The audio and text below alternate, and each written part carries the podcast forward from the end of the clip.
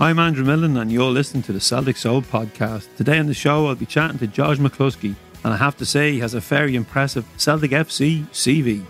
Big shout out to DC Thomsons, who have sponsored this episode. DC Thomson are the publishers of Celtic in Black and White. To get 15% discount on the book, enter the code 90MIN, all caps, when you click into their advertisement on our homepage at CelticFanzine.com. And once again, thanks to all our sponsors for their continued support of both the fanzine and now the podcast. So if your Celtic Supporters Club or business would like to support the podcast and become a sponsor, please email us at info at celticfanzine.com. And as always, you can contact us through the website or message us on social media or on Instagram, Facebook, and Twitter. Christmas is coming, folks, and uh, I just want to give a special shout out to the Debenham workers who have been on the picket line now for the past eight months after Debenhams closed the stores in Ireland. Some of the women are in their 60s and should be looking forward to putting their feet up at this time of the year, but they're braving all weathers as they search for some kind of justice after 30 years' service. The women are doing six hour shifts on the picket lines over a 24 hour period at the loading bays to stop the liquidators from removing over £20 million worth of stock. If that stock leaves, the women think they won't get a penny in redundancy. This strike is no longer than the great 1913 lockout in Dublin, led by Jim Larkin and James Connolly. To date, the government and the Minister for Trade and Enterprise have refused to support the workers. Well, that's the international break over again. No more international football till March. Thank Christ, as Ronan says. Yeah, it's been a bit of a disaster for Ireland, all right, Ronan. But Celtic are back. Tomorrow, Lenny and the boys travel to Easter Road to take on Hibs I believe it or believe it not, 3 pm on a Saturday afternoon, just like football used to be. We never get an away game, and I suppose if the fans were back in the stadium, that game would have been played at lunchtime for television. An away day I always look forward to, which is usually an early kick-off, which means a red-eye flight from Dublin into Edinburgh, breakfast on a quick point, up to the ground, chat to the usual suspects, back to team for 90 minutes, hopefully leave happy with a good result, dash back to the airport, and home in time for tea. We've already beaten Hibs at Celtic Park this season, but they have proved that they will be one of the also rans this season alongside Aberdeen and Aberdeen have already taken points off us, so we need to be cautious going into Easter Road. It's been a bumpy road so far, but back when we played Hibs in September, we kept a clean sheet with a back line of Taylor, Duffy, Bitton, and Frimpong, with Mo, McGregor, and Ajeti all on target. More of the same would be most welcome during these lockdown days. Another away days without travel, mates, and crack. Get me a double shot of the vaccine quick. George McCluskey is currently a coach at Celtic after playing for Celtic in the 1970s and 1980s under the legendary managers Jock Stein and Billy McNeill. He made over 200 appearances for the club and scored 88 goals for the Hoops before moving down to join Leeds. He won six major medals at Celtic, including four league titles. Hello, George. A very welcome to the Celtic Soul podcast. With the COVID 19 pandemic, are you back coaching at Celtic yet? No, I'm still furloughed at the minute. And uh, your goal tally's wrong. I scored 88. 88. Apologies, George. Apologies. I'll have to change 88. that. Yeah, your facts right, big man. but when I'm actually, for the listeners' benefit, when I'm doing the introduction, I'll change that. And we'll shoot the researcher. George, uh, so you're, you're still out. So how are you, how are you filling the time in now? Oh, it's, it's hard. Um, I built a wee gym up in the garage, so I got there most mornings and uh, kind of potter about there for an hour or so. But uh, I'm a wee bit unfortunate. One of my daughters that stays with me is uh, she's shielding. She's got a kind of immune deficiency thing, so she can't go out to her work or that. And, and it's basically because of that that I'm I'm kind of shielding. You know, I'm I'm furloughed still. It's the fact that I'm only part time and uh, the reserves have now moved down to Barrowfield, but they're getting tested like three times a week before they go training or whatever. So it would kind of break it up if I get tested, then was off for five or six days, then went back. So it wouldn't really work right, you know. I've, they've just furloughed me till further notice to it. It's, it's safe for me to get back, i.e., with like Natalie and to fit in with their schedule as well. I didn't realise that, George. Uh, I wasn't sure what way the reserves were. Um, I had heard they moved back to Barrowfield, uh, an old haunt your own. You must have many great memories of Barrowfield yourself.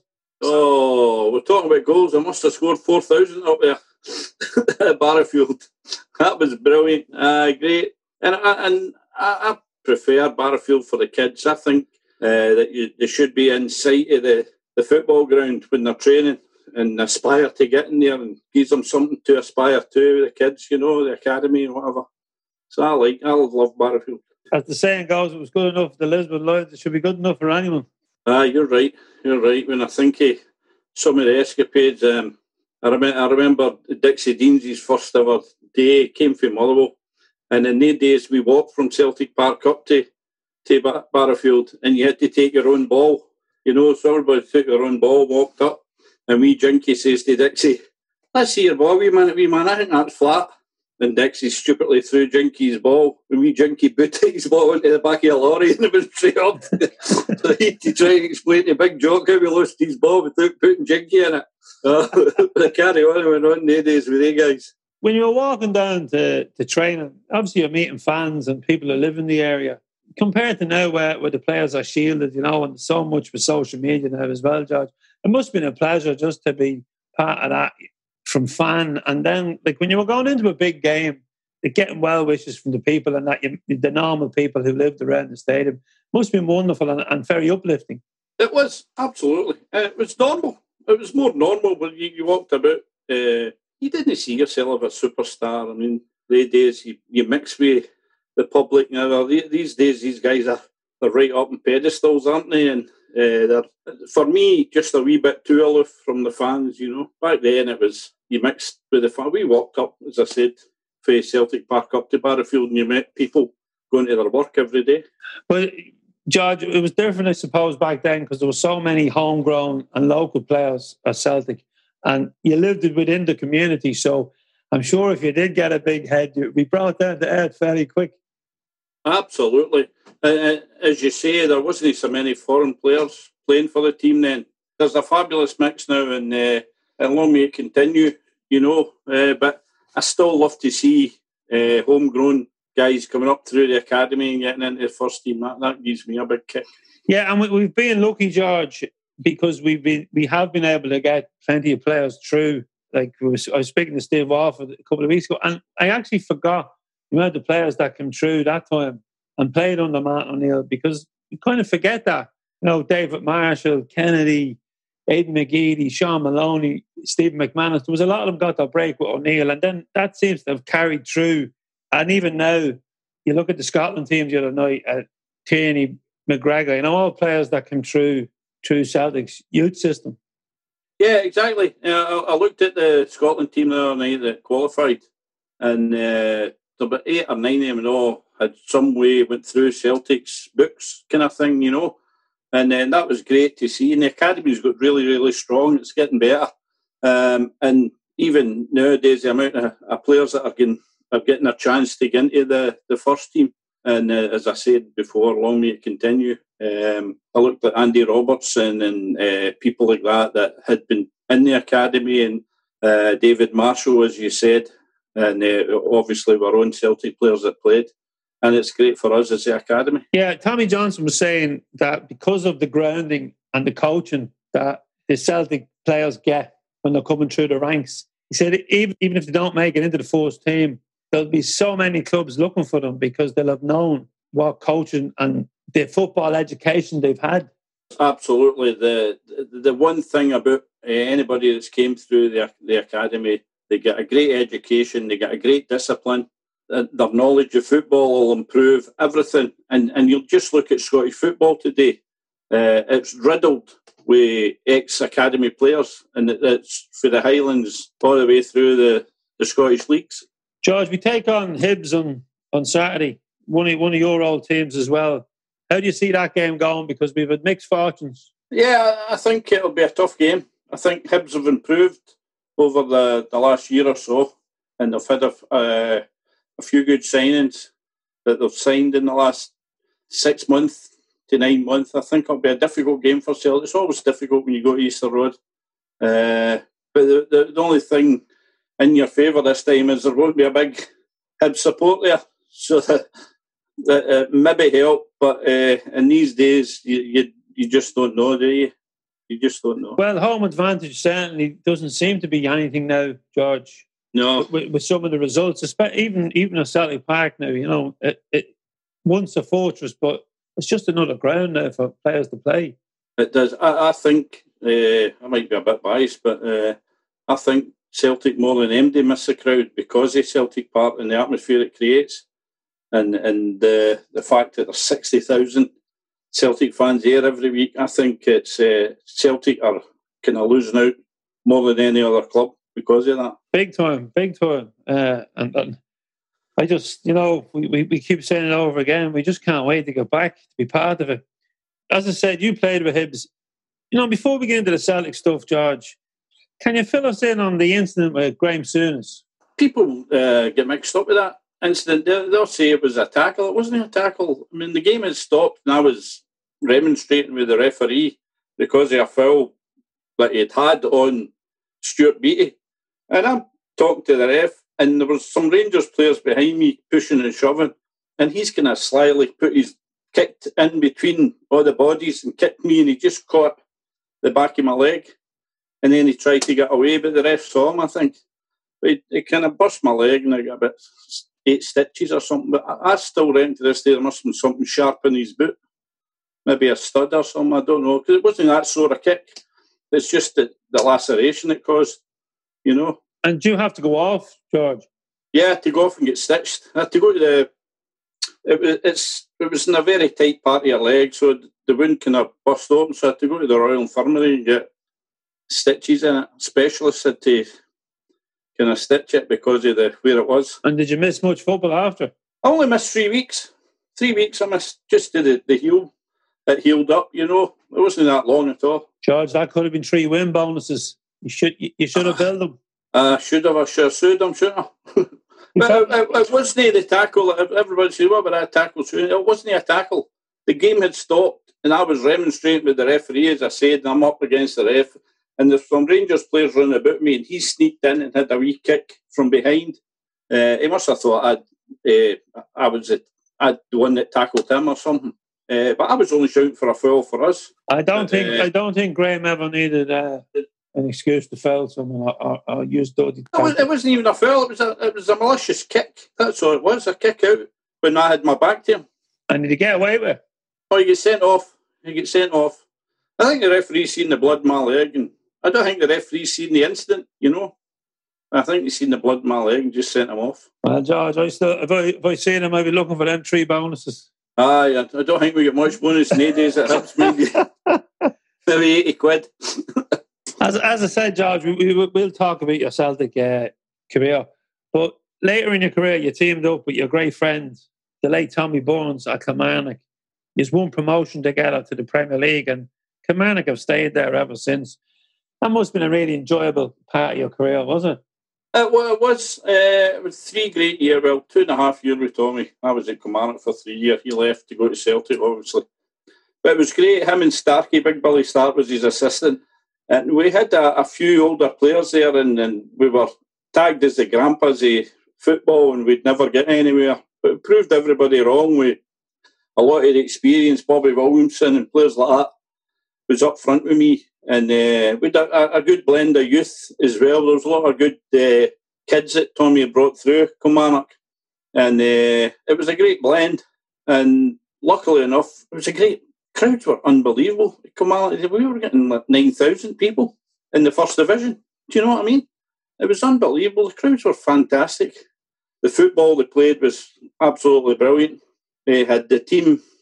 He was a madman, Tommy. The team is fit. He probably the fittest team in the league. And when they went to the Premier League, they were the fittest team in the league.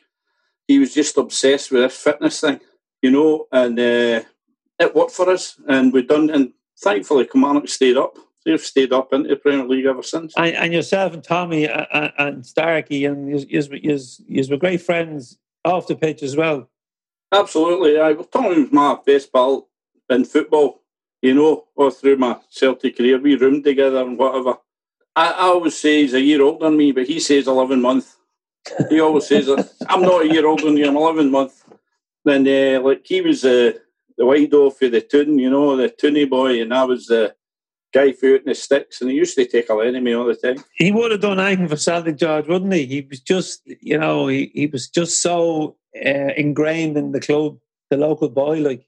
Well, he was brought up in Soho Street, which was, I don't know, half a mile from Celtic Park, and um, he absolutely adored the club and he loved the fans and he appreciated every moment that he played with. Yeah, when you when you think of his contribution, you know the youth system, you know the rebuild, the rebuilding in the club under Fergus, the Hampden season when he had to go to Hampden, and then coming in coming in in the background with Martin O'Neill helping him, know, helping Gordon Strachan that great night. I think Artur Boruc scored uh, saved the penalty against Moscow and there was a big pile up, and I think Tommy was on top of it. That's right. You know? I remember it was that, just, man. you know, it was just. Uh, he's just left such a, a footprint on the club. Well, as we spoke about earlier, the amount of players that have come through the academy that are now playing for Celtic and for other teams in Scotland and nowhere uh, Britain. Um, basically, that was Tommy that started that academy. He started the the kind of satellite centres, putting satellite centres all over Scotland, and, and it was his kind of uh, hard work and thing that made the academy what it was, you know. Yeah, uh, I've, I've, had William McStay in the podcast as well, and he really says the same as yourself about, about the youth, the youth academy. And he kind of he was kind of ahead of his time as well. He was obviously looking elsewhere and seeing, you know, what, what other clubs are doing in Europe, and because you need to, especially now, George, with money so like the money they're getting down the Premier League, you have to be able to bring your own players through. Absolutely. And I, I can still remember at Kilmarnock, like, uh, we were doing double sessions, and uh, he was one of the first to ever uh, bring food into it. Food's a massive thing in football now. I mean, uh, Celtic first team got a breakfast before the train, and the reserves as well. They get something to eat before the train because nutrition is everything nowadays. And Tommy was doing that with Kilmarnock way back then, before any other club had done it. I don't know where he got it from, where he got the idea or what he, he thought of it or where he'd went. He'd obviously spoke to some sports scientists of some sort and they've told him he must, uh, nutrition is everything. And he was doing that. We, we were going into the kind of part suite, they called it, at Kilmarnock and getting fed in there uh, before training. And uh, it was kind of revolutionary in the days. Yeah, and, and you, you, look at what Tommy done, and then you go forward or back, and you look at what Jock Stein done at the club. You know, he'd studied the Latin game, and and there seems to be that. There seems to be every now and again someone comes along at Celtic and is maybe ahead of the time. Uh, uh, you're right, absolutely, and, and long may it continue, big man. Hopefully, it's this season. you know, because obviously there's there's so much pressure on on the doing the ten. But look, we'll, we'll talk about that in a bit. I mentioned Jock Stein there he's the man that signed you, and your brother John. Uh, is it true that he came to the house to meet your parents with Sean Fallon and maybe try to divide and conquer? He did, uh, yeah, because uh, Man United, Arsenal, and all that had been in for me, and uh, my dad was quite convinced that, that we were going to go there. You know, obviously, I didn't get involved money wise or anything like that, but my dad had spoke to two or three. And just one night, Sean and Big Jock appeared, and Big Jock says to Sean, "Could take John for a pint," you know. And so Sean took my dad to the local pub, the Windmill, and uh, Big Jock stayed. And my, I'll never forget, my mum was making a pot of soup, and Big Jock was asking a stupid question. He wasn't even into it. He put the carrots in first. Not a lot, lot of nonsense. He just tried to win her over, kind of thing. And oh, you know what?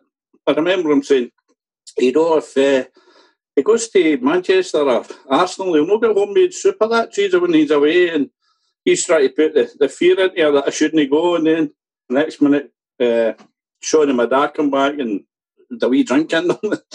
and that was it. They kind of agreed to sign that night for Celtic. So Sean softened your dad up. Ah, yeah. Just say, divide and conquer. And Jock was clever enough to tell your mum. Oh, he was, he was playing mind games with my mum, you know. Sean would just get my dad drunk. and when you think about it, when you think about it, like genius. Every every mother, you know, is worried if their son, you know, moves out of home. Even if they, even if they're a football player or a bricklayer, whatever they're doing, you're always worried. Absolutely, and he was playing mind games with her and putting this. Oh, he'll not get good food down there. You don't know who's looking after him, and at least if he's at Celtic, he'll be coming home to you every night. And you can see my mum's mind working, you know, and she's starting to never mind Arsenal or Man United, will just stay, keep him at home, you know. But, but, but I don't think she wanted me to go anyway. But George, you're, you're, you're a Celtic fan, and did John sign the same time as you? Uh, John signed about a year later than me.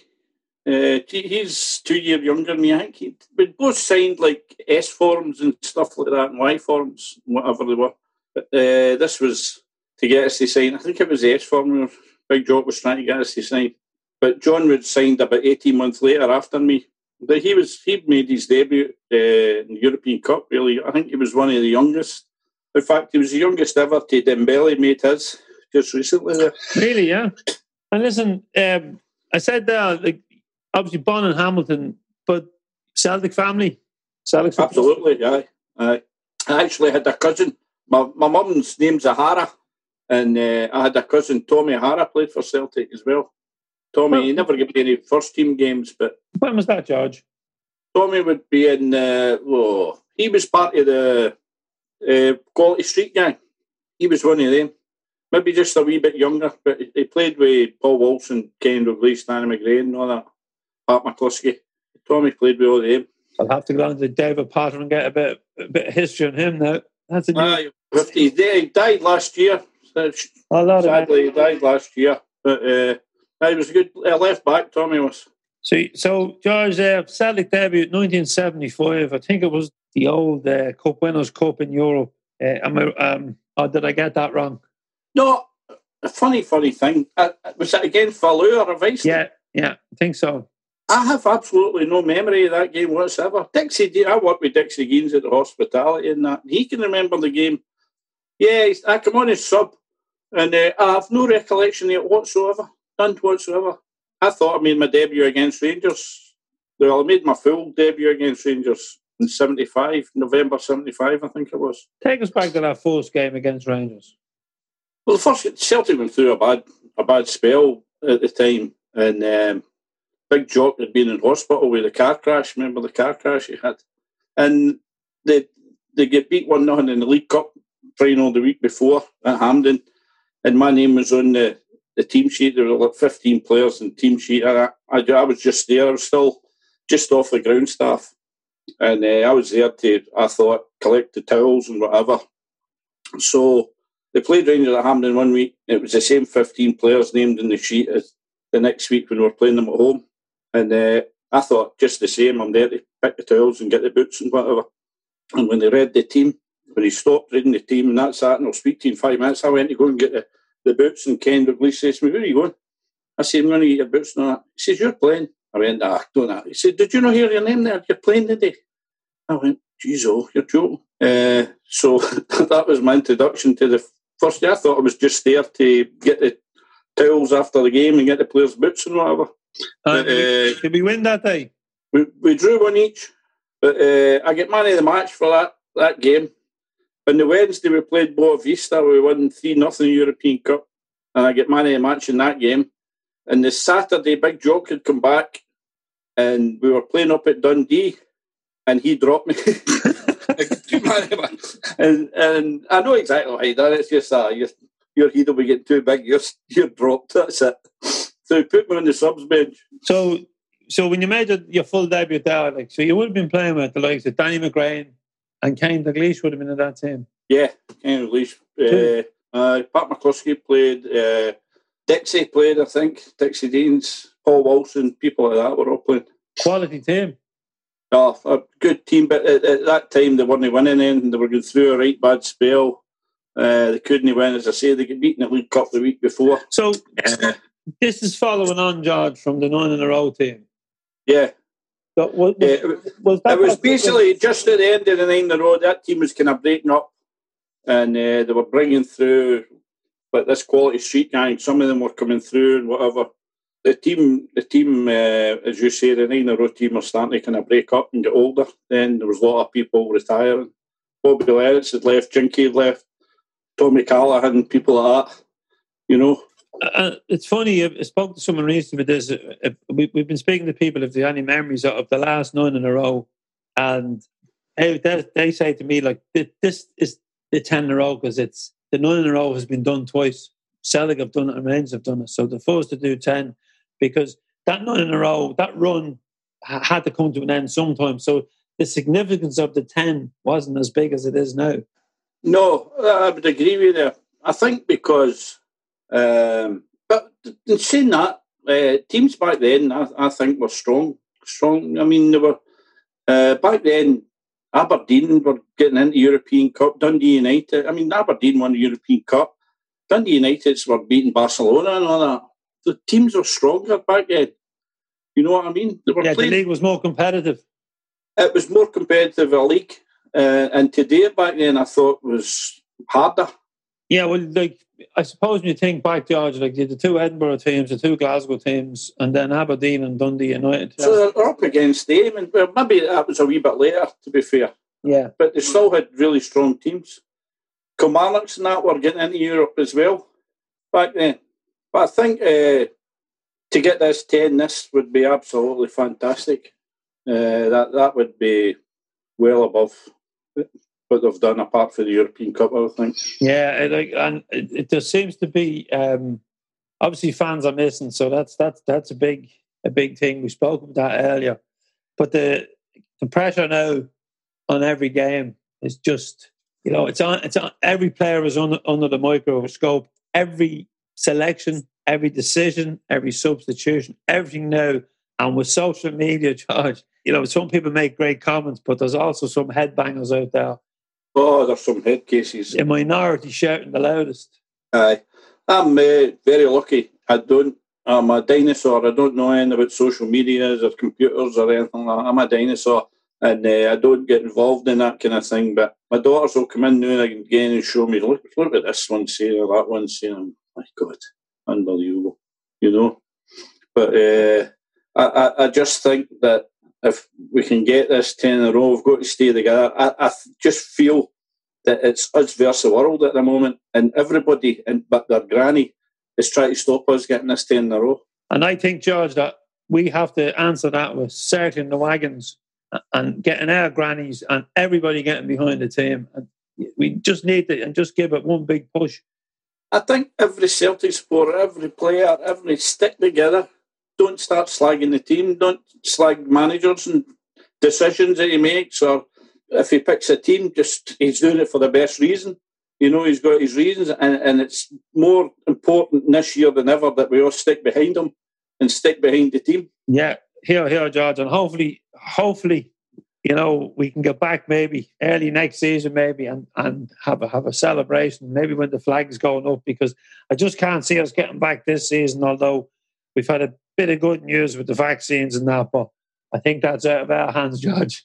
Aye, I think so, big man. Uh, I, I just feel that there'll be no spectators at football through the end of this season. I don't, I don't see it at all. It's too dangerous, and lives are more, more precious than uh, getting back into football, in my opinion. Aye, you're probably right, George. You probably are right, George. Now, it spoke about you breaking into the Celtic team and that, but then you had a, a bad injury that put you out for 18 months. Uh, you done a cruciate ligament. Well, I, a cartilage in one one knee and I had a cruciate ligament tear that I didn't know these days they got operation, but I had to kind of train with it and play with it for about a year. Uh, and it was, it was, every time I kicked the ball, shooting pain up my leg. And before that, I had a cartilage, but they couldn't find out it was a cartilage. It was one of these what they call a bucket handle type cartilage, which is just the shape of a bucket handle. And every time I done it, it would flip out. But when I went to the doctors to get, get it examined, it flipped back in again. And they said, no, your cartilage is okay. And it took like six months to find out where it was. My, my knee kept long. And it was just one day, Big Jock says, right, out in the pitch, start shooting in at Peter Latchford. And I shot one and it popped out. And he says, don't even move, don't move. They phoned the doc. And the doc came for his surgery. Peter Latchford carried me into the treatment room. The doc came for his surgery. And he went, George, that's a normal knee. So I said, it's locked, doc. I can't do anything about it. John Fitzsimons, all Fitzy they call. And he went, I can't feel anything at all. And then, oh, oh, they're just, oh, I know what that is now. I went, I've been telling you for six months. all right, so next day I was rushed into a Bon Secours and get the, the op. Frustrating time, is it, when you're out so long? Oh, it was a horrible, horrible time. You're watching everybody train and you're you're forcing yourself to take part, but knowing it's going to go, knowing you, you, it's going to go on you, and every time you kick the ball, it pop out again, and it was just really frustrating and angry and oh, bad, bad time. But you did come back, George, and there was uh, so many highlights everybody has fond memories of the 1980 Scottish Cup final for a few different reasons. Obviously, your goal beat Rangers. Then there's a riot, and then from the riot they banned boozer football, and that still stands now. Still so, stands uh, to this day. I get to blame it. What's your memories of that day, George? Obviously, uh, the game and all that kind of flew past, and we, we got the result. But um, I remember a big copper, a big inspector guy had grabbed me and said, Right, George, go off the park, go off the park. I'm like, this is terrible. Let's celebrate. Because you're a big blue nose, you're not letting us celebrate. That's terrible. He said, George, look behind you. And I turned round and it was like the OK Corral. And I went, right, officer, get me off, get me off. and he was doing me the biggest favour of his life. And, and, and there's that iconic picture of you jumping up, celebrating the goal, you know, in front of all the fans. That's a brilliant picture. Uh, one, one of the, I don't know what where it was, or but it was voted best uh, celebration photo ever. Really? Celtic goal. Ah, it was one of the polls that they had and it was voted uh, the best celebration. I still say to my grandson, look at old Papa used to go jump over the goals because the way the 40 is, the goalposts at the far end are right below me. I said, you didn't know your old Papa could jump over the goalposts.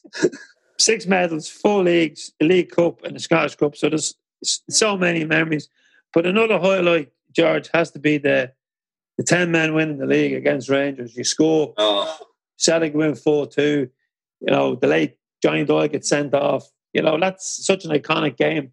Oh, that was fabulous, fabulous night. That was, um, and, I can see. I, am trying to claim two goals. I actually came across, along the byline, smashed it, and I hit Colin Jackson in the face and ran into the goal. I'm away claiming that and all, but they wouldn't give me it. But it was, uh, oh, it was one of the best nights of my life. Uh, and I, I, remember the incident. Alec McDonald sitting on the ground, and Doyle just went up and toed him up the bum for no reason. And I went, what have you done? But do you know, he walked by me and his eyes were aglaze. He'd gone, the game was too big. It got, he'd gone completely, it meant so much to him, you know. And uh, it was, un- I said, what have you done? And I'm saying, hopefully he just gets a, a booking. But no, a referee red card right off. And then he walked by me, was like, and he's like, just, his eyes were glazed completely. And I remember after the game, uh, we'd won, and there was about four thousand people in the red. Everybody was in. My dad was in drunk. Everything. He was. All in. I don't know. Him and old Bill Peacock had been drinking the whiskey during the game, and he was uh, supposed to be the doorman, but he let everybody in. And uh, eventually, I go. I need the toilet. I Go to the toilet. And I was in just about to get in the room. He Doyley's there, and he's roaring and greeting, crying his eyes. Oh, thanks, thanks. I don't know what I'd have done if we'd lost it. I don't know what I'd have done. And he was roaring and greeting away. And we Doyle always thought he'd sell a wee heart man, you know, a wee toffee for Viewpark. And he didn't want to empty. And it was funny because uh, Big Billy said, right, come in about 11 o'clock tomorrow and we'll see what we're doing or whatever. So I got to the, I was in in Doyley's cars there and as I'm walking by him, he says, Toby, Toby, that was my nickname, Toby. Toby, in the car. I went, what is it? I'm just, get in my car. So he get in his car and shut the door and I said, what is it? He said, don't you tell MD I was greeting last night. no, swear it. Don't tell MD I was greeting. but it, mu- it, must be, he must have been the lonely man in that dressing room. Oh my God, that must have been horrendous. He must have was... kicked every ball in there. Honestly, God, I, I can't imagine what he went through sitting in that dressing room, especially as he's walked by Big Billy and that would have gave him dog's abuse as well, you know. We talked there about Celtic players, you know, and Johnny was Celtic true and true. Uh, oh, absolutely. Absolutely. Johnny was just mad, mad Celtic, Celtic, big Celtic family, the Doyles. And uh, he was probably the worst of them, you know. Uh, Tommy Burns says he's a fan that that played, and Doyley and myself as well. But Doyley was mad, mad Celtic fan long before he played for them, you know. Yeah, I, will never forget the day he said, "Don't tell MD I was crying." Brilliant, brilliant. And like we, we said there, you know, the players that you played with, as you said, there was transition when you were coming in, and then there was other players, we say, from when you come back from injury, there was new players in the club, and as your career progressed, you know, what what players stand out for you, George? From, Obviously, the best player I ever played with was Kenny Dalglish. He's just way above everybody, you know. He was way, way, way above everybody. And I played a couple of games with Jinky and on. He was just special, but Jinky for for a centre forward would drive you insane. I mean, uh, he'd go along up the wing and he'd go to the byline, you make a run, run to the front post, and he'd turn around and go back and beat the defender again. You have to go way back to it again. he'd go again and he'd beat, he'd want to beat the defender again, you know. what chance he got, you know? But uh, Dalglish was special. He had everything. Everything. I just uh, I just thought he's the greatest I've ever seen. Really? Played with. Greatest I've ever played with. And and you played with quite a few, you know. You, like obviously Danny McGrain was in that team. Thought with one of the best fullbacks. That's right. I mean, I played against Cruyff. I thought Dalglish was better than Cruyff. Really? Aye, I thought Dalglish was better than Cruyff. Now, I, I spoke, interviewed a few people, and I always say, "What would they like in training? What was the least like in training?" It just, it just the same in training as it was on the park. Everything was hundred percent. Yeah. Um, I watched, I watched Scott Brown nowadays training. Everything's hundred and ten percent. Every single thing in training, everything he does, every run he does is hundred and ten percent. Uh, I've never seen anybody train as much, and it, it shows how he's uh, he takes on to the park and how he's as good on the park and how he's so fit, kept himself playing. Everything he does is 110%. Unbelievable. He's had some longevity at the club, and you think he, him and James Forrest have been there for the nine in a row. Unbelievable, isn't it? And do you know something I hate? Uh, James Forrest gets a bit of stick off some sections of the Celtic fans, and they don't appreciate how much that, that guy does for our team. The amount of goals and important goals. People say that I always scored important goals, but James scored some really important goals for us in the last what is it, eight nine years. Yeah, I think I think it was really came good under uh, Rodgers when he had probably Paddy Roberts, you know, a bit of pressure from Paddy Roberts, but you know, James's final ball is far superior than, than the likes of Paddy Roberts. Absolutely, absolutely, and he's starting to get goals now. And he had before Brendan Rodgers came, out I always felt he had a wee problem with his injuries all the time, but they seem to sort it out there. They seem to give him stretching exercise or whatever it was. And uh, as I said, Celtic fans don't give that boy the praise that he's due. And uh, the amount of stick I hear some of them, some sections of them giving, they've no idea how much the boy, how much he does for the team. Yeah, no, and it, it's funny we miss him now that he's injured. Absolutely, and see work, see play in that position to be up and down and up and down the full game because that's what Brendan Rodgers is asking. He's getting asked that nowadays. He'd need to be superhuman fit to do that, you know. No, I agree with you, and like I suppose that like, there was talk of going to Tottenham at one stage or going down the Premiership, and I'm sure there has been interest. And then today is like years ago, there was a lot more players stayed a lot longer at clubs, but with, with the money down south now, you have to take your hat off to Scott Brown and James Forrest. Absolutely, they've stayed 100%. with us and they've been there, and hopefully they'll be there till the end of the ten as well. And we hopefully we get that league, George. Yeah, I hope so. I hope so, Andrew. George, I just want to bring in another two players there that you played with coming like your later years in Celtic. Frank McGarvey was signed and Charlie Nick was there. So there was a, there was a lot of competition for places. But someone told me that Billy often played the three years together. He did. Uh, Billy was uh, kind of what would you say, revolutionary and that kind of thing. Nowadays, a lot of teams play with one striker. Billy was probably first to play with three strikers. No a top, no a front three, but three actual out and out strikers. And basically, we just played wherever along the front line it suited us, you know. So that was harder for teams to maybe, if you'd an out and out striker, the centre half could say, I'll pick him up. But we would drift out to the right or out to the left or in the middle. So they didn't know who was going to be where. And I think there was one year we scored over 100 goals between us and we still lost the league. And they were both out injured for a time as well, George, weren't they? They both broke their legs, I think, in the 1981 season, was it? Uh, and I was. It's like Billy he couldn't catch any luck. Two of his two of his three strikers out. Aye, uh, and I was kind of late. I think uh, had three or four different. Danny Crainie, I know, played a few games with me up. I think Danny Crainie played up front me for a wee while and got a few goals, top goal scorer that year. I think, yeah, I, I think I was reading George. Um, maybe it was in your book uh, I think you got 25 in the league or something that year, which is some, Aye, 25 goals in the league, something like that. Some return. Uh, it was good. Uh, plus, when, when the other two are out, you're playing every single game. You're not getting a rest. You maybe two games every week. Don't yeah. get me wrong, I prefer to play two games every week and then it was less training. But uh, there's a lot of pressure on you for every game. You know, a lot of expectations on your shoulders. Yeah, that brings me uh, uh, the perfect man to answer this question for me. At the moment, we have four strikers playing for basically one jersey because we're now playing one up front. How does Lenny keep them all happy and and hungry? Because like not even French Eddie has nailed that jersey this season. So it's still up for grabs, and we're now we're now in November. I, I, I just think it's a hell of a hard job Lenny's got in now. Uh, trying to pick. I mean, obviously everybody will go for Edouard, but Edouard's not really an out and out striker. He likes to come back and get the ball to feet and maybe like a ten and a half roll kind of thing, isn't he? Uh, so I, I'm not sure who what the best partnership is. And um, uh, Lenny's got a hell of a hard job to pick out who is. Do you play a Yeti, up front or do you play the Polish boy Patryk Klimala or or who? Griffiths You know- is there as well. Griff's been kind of in and out here, hasn't he? He's been, I think he uh, a few injuries. Plus, he was out for a wee while there, and he had a few injuries. But when when Griff comes in, he scores goals for you. So Yeah. how can you keep him out? And I mean, then a perfect example. You bring him on at Aberdeen, he goes and scores a goal. So how it's hard to keep him out. It's, as you say, it's an impossible job. The manager's got to keep them all happy. But like it's good that we have four strikers. You know, if they're all fit and they're all looking for the jersey. Sometimes I look at this season, and maybe it's just the way Eddie, you know, he's he's, he's so cool, and you know the French Aye. way of going on.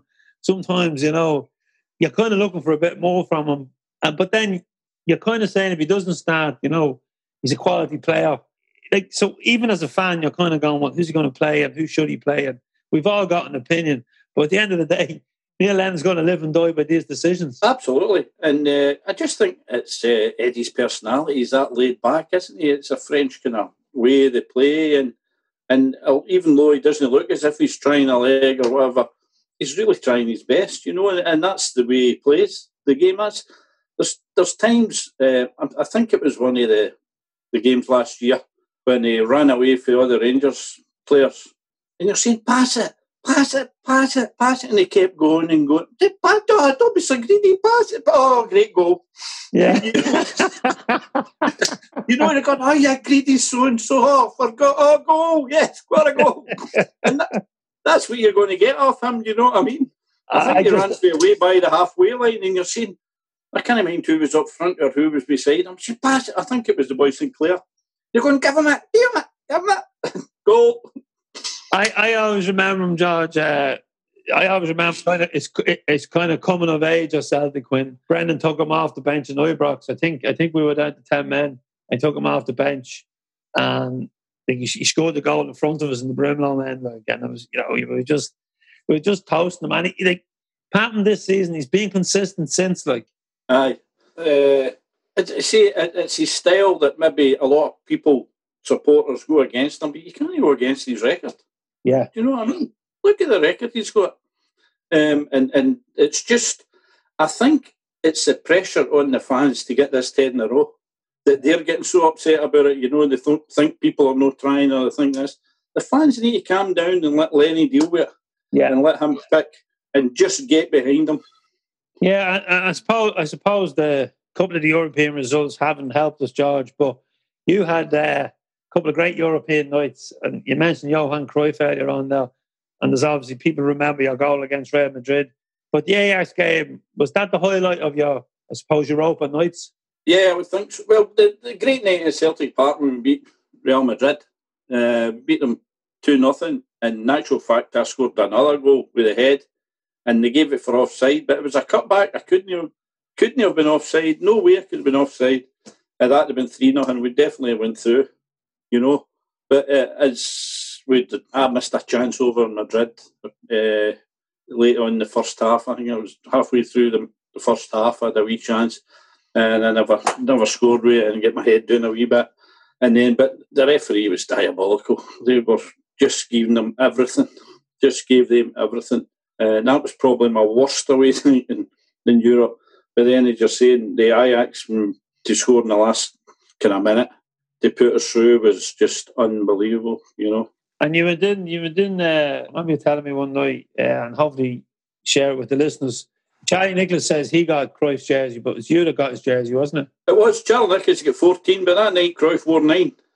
And uh, I went into their dressing room and I was, I was over the moon. I was high as a kite. I'm trying to get them all to swap jerseys. And every one of them had their head down and said, No, no, I'm no swam, no swam. And I went, Ah, piss off a lot. He's and I went to walk out. And uh, Cruyff was getting a rub. I never even noticed him. He was getting a rub on the bench right in the middle of the room. And he shouted, McCluskey.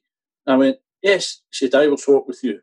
And he, he's smoking like a lint. He takes his fag out, gives it to the trainer, pulls his jersey off and gives it to me and gives me a cuddle. I was like, Stuff the rest. You didn't want yours. I've got the real man's here. So I went out with Cruyff's jersey. Brilliant. Smoking like a linty. And to take, give his fag to the, the wee physio and to take his jumper off. Unbelievable. But you, you don't have that jersey anymore, George, do you? No, there's a bad story to that, I know. Come on, share Um, Uh, when I got home, uh, my brother John, he, he was playing five sides, and uh, my mother had just washed it, the jersey, and he wanted to wear it to the five sides. And then that day we'd the old coal fire with a big guard to keep keep the kids back for the fire, obviously. And John went and sneaked out, got the jersey. I went to my bed because we were late coming in and whatever. And he put it over the fire to dry, try to dry it, and he burnt the bloody thing. burnt it on the back. And for weeks and weeks, I'm saying, well, what's that jersey? I can't find that jersey. I don't know where it's went, George. Only about three years later, he told me. he tried to dry it to wear it in five sides. George, have you any uh, have you any prized piece of memorabilia or anything from your playing career? Just my medals. Just my medal. I've actually, I've got the ball for the Scottish Cup final. Really? I've got, uh, I've got the ball, aye, uh, for the Scottish Cup final. So that's probably my, apart from my medals, the most prized possession. No, brilliant, brilliant. And because I was wondering, like, I was wondering, the players, you know, hang on to stuff or. I'm- I'm Uh, Neil, Neilly Mochan actually went and get the ball off George Smith, the referee, for me. Uh, I wasn't even thinking about that, but Neilly was that. Here, here a wee present for you. I said, what is it? Said, it's the ball you scored with. I went, oh, thanks, Neilly. I wasn't even thinking about anything like that, you know. No, Brilliant. that's brilliant. It's brilliant. And listen, you grow up a Celtic fan. You played with all these Celtic greats, and many of them Celtic fans. You know, you played against Rangers, the big one. You beat them. You scored goals. You got hat tricks in your career. Leaving George, you left and went to Leeds. Was it mutual? Were you pushed or did you jump? Um, I basically pushed or jumped. I don't know what it was, but uh, I, I was on. Uh, I think the top player at Celtic was on three hundred and fifty pound a week. I'd just the year before or the year before that had been the top goal scorer in Scotland, and uh, they offered me one hundred and eighty pound a week to sign on, and I says, "You- "You've got guys here at three hundred and fifty pound a week. I'm your top goal scorer." They said, "We'll give you one hundred and eighty pound a week," and I went. "Oh." I said, I don't want more than the top goal scorer. I don't want more than the top paid. I said, make me the same as the top. I think it was Roy Aitken. I think it was Roy. And I said, just make me the same as him. I don't want any more. I'd love to finish my career here. And they went, nah, we'll, we'll give you £190 a week or something. And I went, no, I'm not saying for that. And Leeds came in and offered me £500 a week, you know. So there's some difference. But I, I would have stayed at Celtic for the rest of the year if I would. But that was the Kellys and the Whites. The, Desmond White was the chairman at the time, and they were just they, they, I think because they thought I was a supporter and a thing that I would just stay for nothing. But um, eventually, I was what I think it was twenty five or twenty six, and then you've got you start thinking about wait a minute, I've done a short career, I've got a family here now, and I've got to think of them. And I'd say I was pushed out the door than I didn't want to go, um, but I had to go because of the 180 pound a week. My dad was working the Ravenscraig and getting 150. Yeah. It must have been sad feeling, but leaving the club, was it? Oh, it was gut wrenching. Gut wrenching. Even my first three or four months at Leeds was terrible. I was still thinking at Celtic. I was still thinking about maybe I should have stayed and took the 80, 180, you know. And it wasted my life for about six months to a year, to be honest with you. Uh, I never wanted to go, but I was pushed because he, they wouldn't give me a decent living wage, kind of thing. So, so you, and you played for a number of clubs after that. You came back up to Scotland. We mentioned Hibs, we mentioned Killie. I think you played with Hamilton as well, and, and finished your career at Clyde. Yeah, But your heart was always a Celtic, was it? Absolutely. No, I never left Celtic Park. Never. As I say, I, st- I regretted every minute leaving, but I had to leave because they were just they were just taking a line of me because I was a Celtic supporter. Well, So- George, you're still there. hospitality on match day and you're, you're still coaching on Celtic and passing on all your experience. And just from chatting to you, I know that you just love the place, be it the training oh. ground or the, or the when you were played or even in the, like, I know the great relationship you have with the fans because I met you many, many years ago and we've always stayed in contact and had a wee drink now and again and a chat and a catch up. And, you know, I'm always trying to get some information out of you. But I still get the biggest buzz in my life when get to do the hospitality or I turn up at the training ground. Every time I go, I still get a buzz about.